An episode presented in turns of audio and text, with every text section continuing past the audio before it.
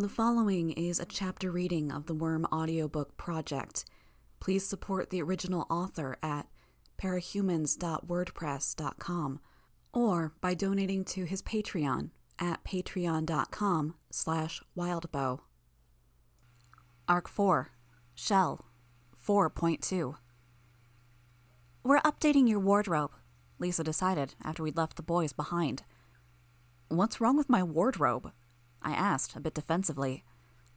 Nothing, really. It's just very... you. Which is the problem.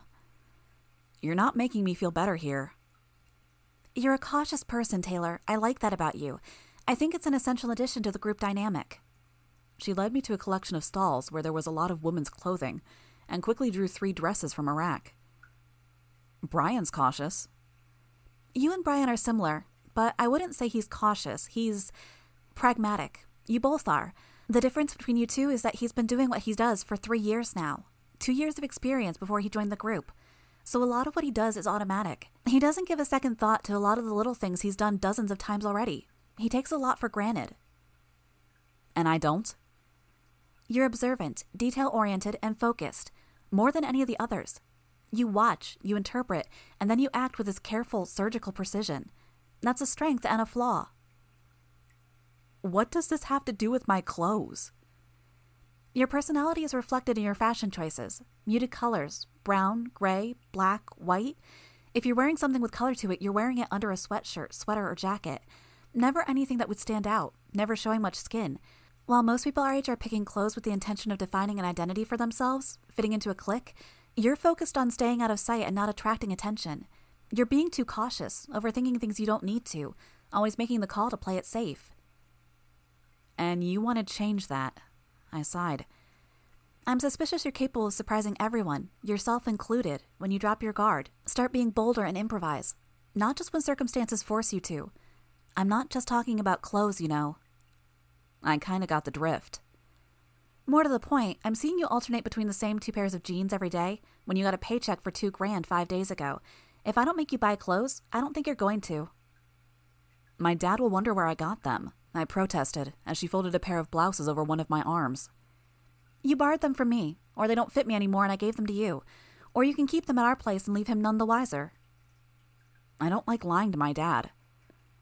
She ushered me into a curtained-off area that served as a change room. Through the curtain, she told me, I envy you that, but if he hasn't figured out the reason your wardrobe has shrunk so much, chances are he's not going to notice if you have some new clothes. I was halfway through pulling off my shirt when that sunk in. What are you talking about? Come on, Taylor.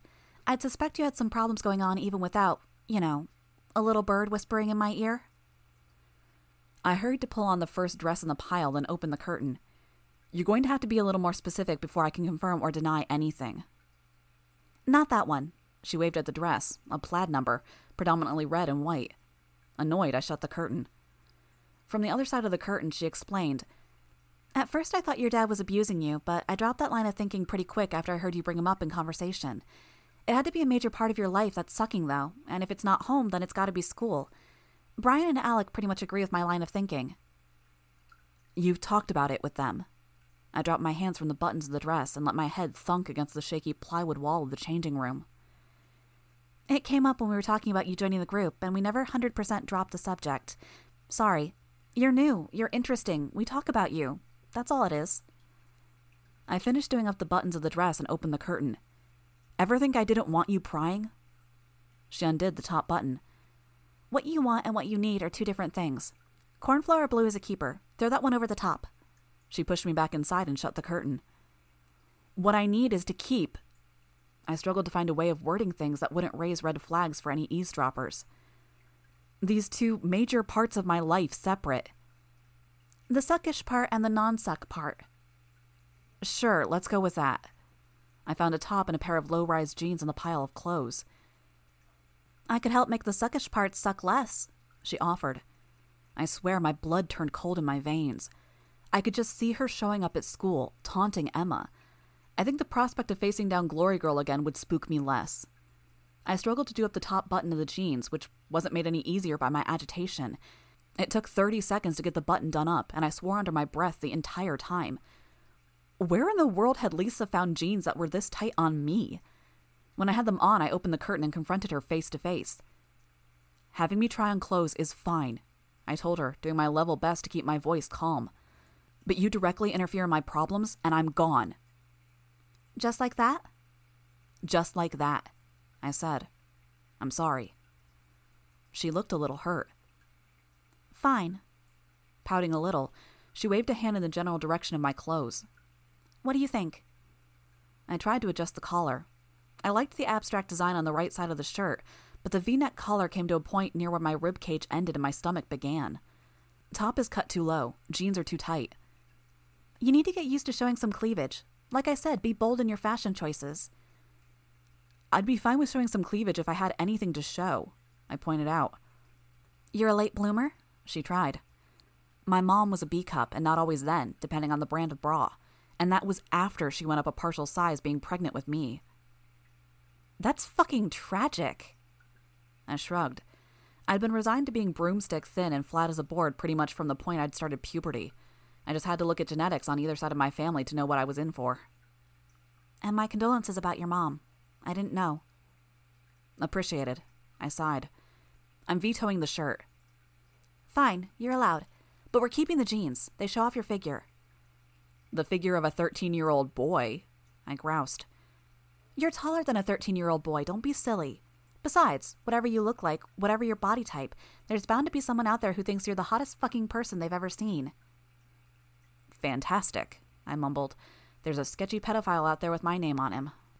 Lisa laughed. Go, try something else on, but throw the jeans over the top. I'm buying them for you, and if you never wear them, I'll just have to be content with you feeling guilty about it. Find me the same jeans, one size larger, and I'll wear them, I negotiated. Then, before she could protest, I added, they're going to shrink in the wash. Point. I'll go look. Things continued in that vein for a little while, with Lisa doing a little shopping for herself, too. We stuck to talking about the clothes, and it was clear that Lisa was carefully avoiding the earlier topic. When we finished, the woman at the cash totaled up on the notepad and passed the slip of paper to us. four hundred sixty dollars. My treat, Lisa said. Are you sure? I asked. A bribe in exchange for your silence. Lisa winked at me. About? She glanced at the cashier. After. It was only after we'd left the stall well behind, the pair of us laden down with bags, that Lisa elaborated. Do me a favor and don't tell the gang how badly I let things slip as far as Panacea being one of the hostages. If they outright ask, you can say, I won't ask you to lie, but if they don't ask, maybe don't bring it up? This is the silence you're buying? Please? All right, I answered. I would have without the gift of clothes, but I think she knew that. She grinned. Thanks. Between them, I don't think those guys would ever let me live it down.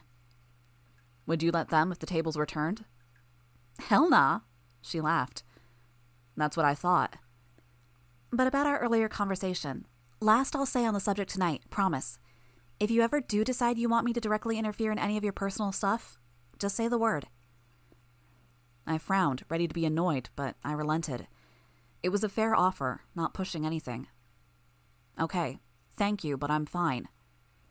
Then that's settled. Let's go eat. Fugly Bob's was fast food of the most shameless kind, sold out of a part restaurant, part bar, part shack at the edge of the market, overlooking the beach. Anyone who lived in the area had probably eaten there once at some point.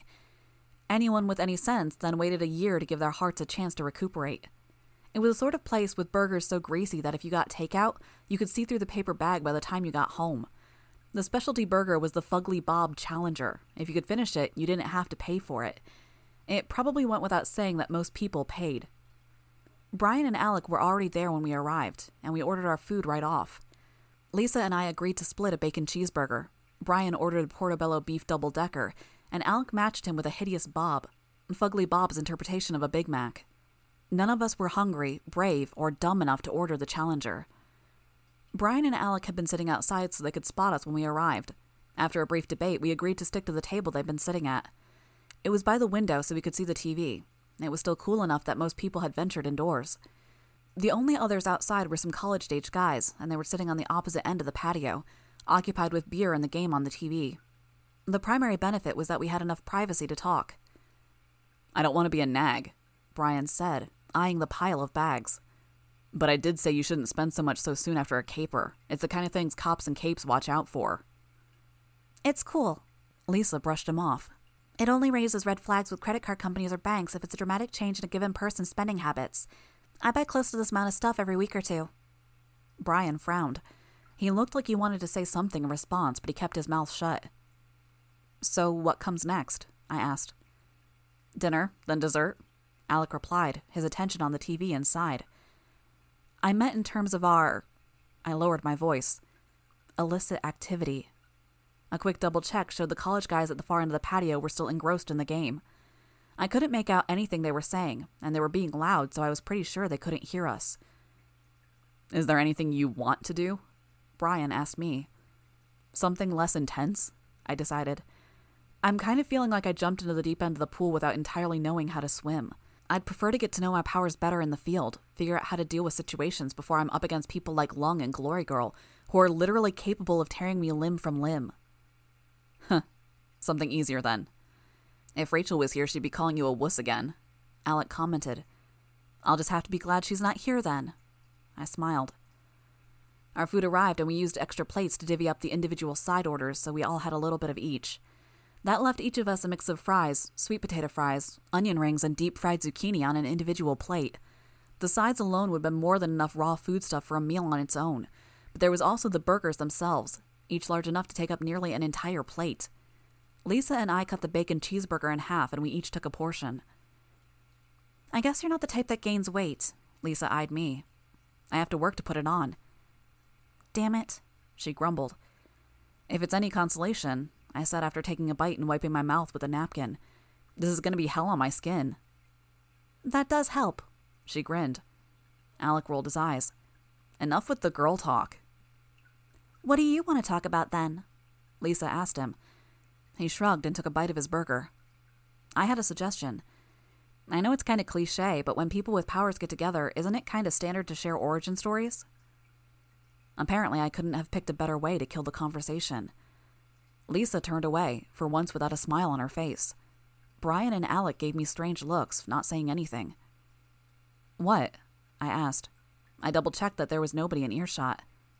What did I say?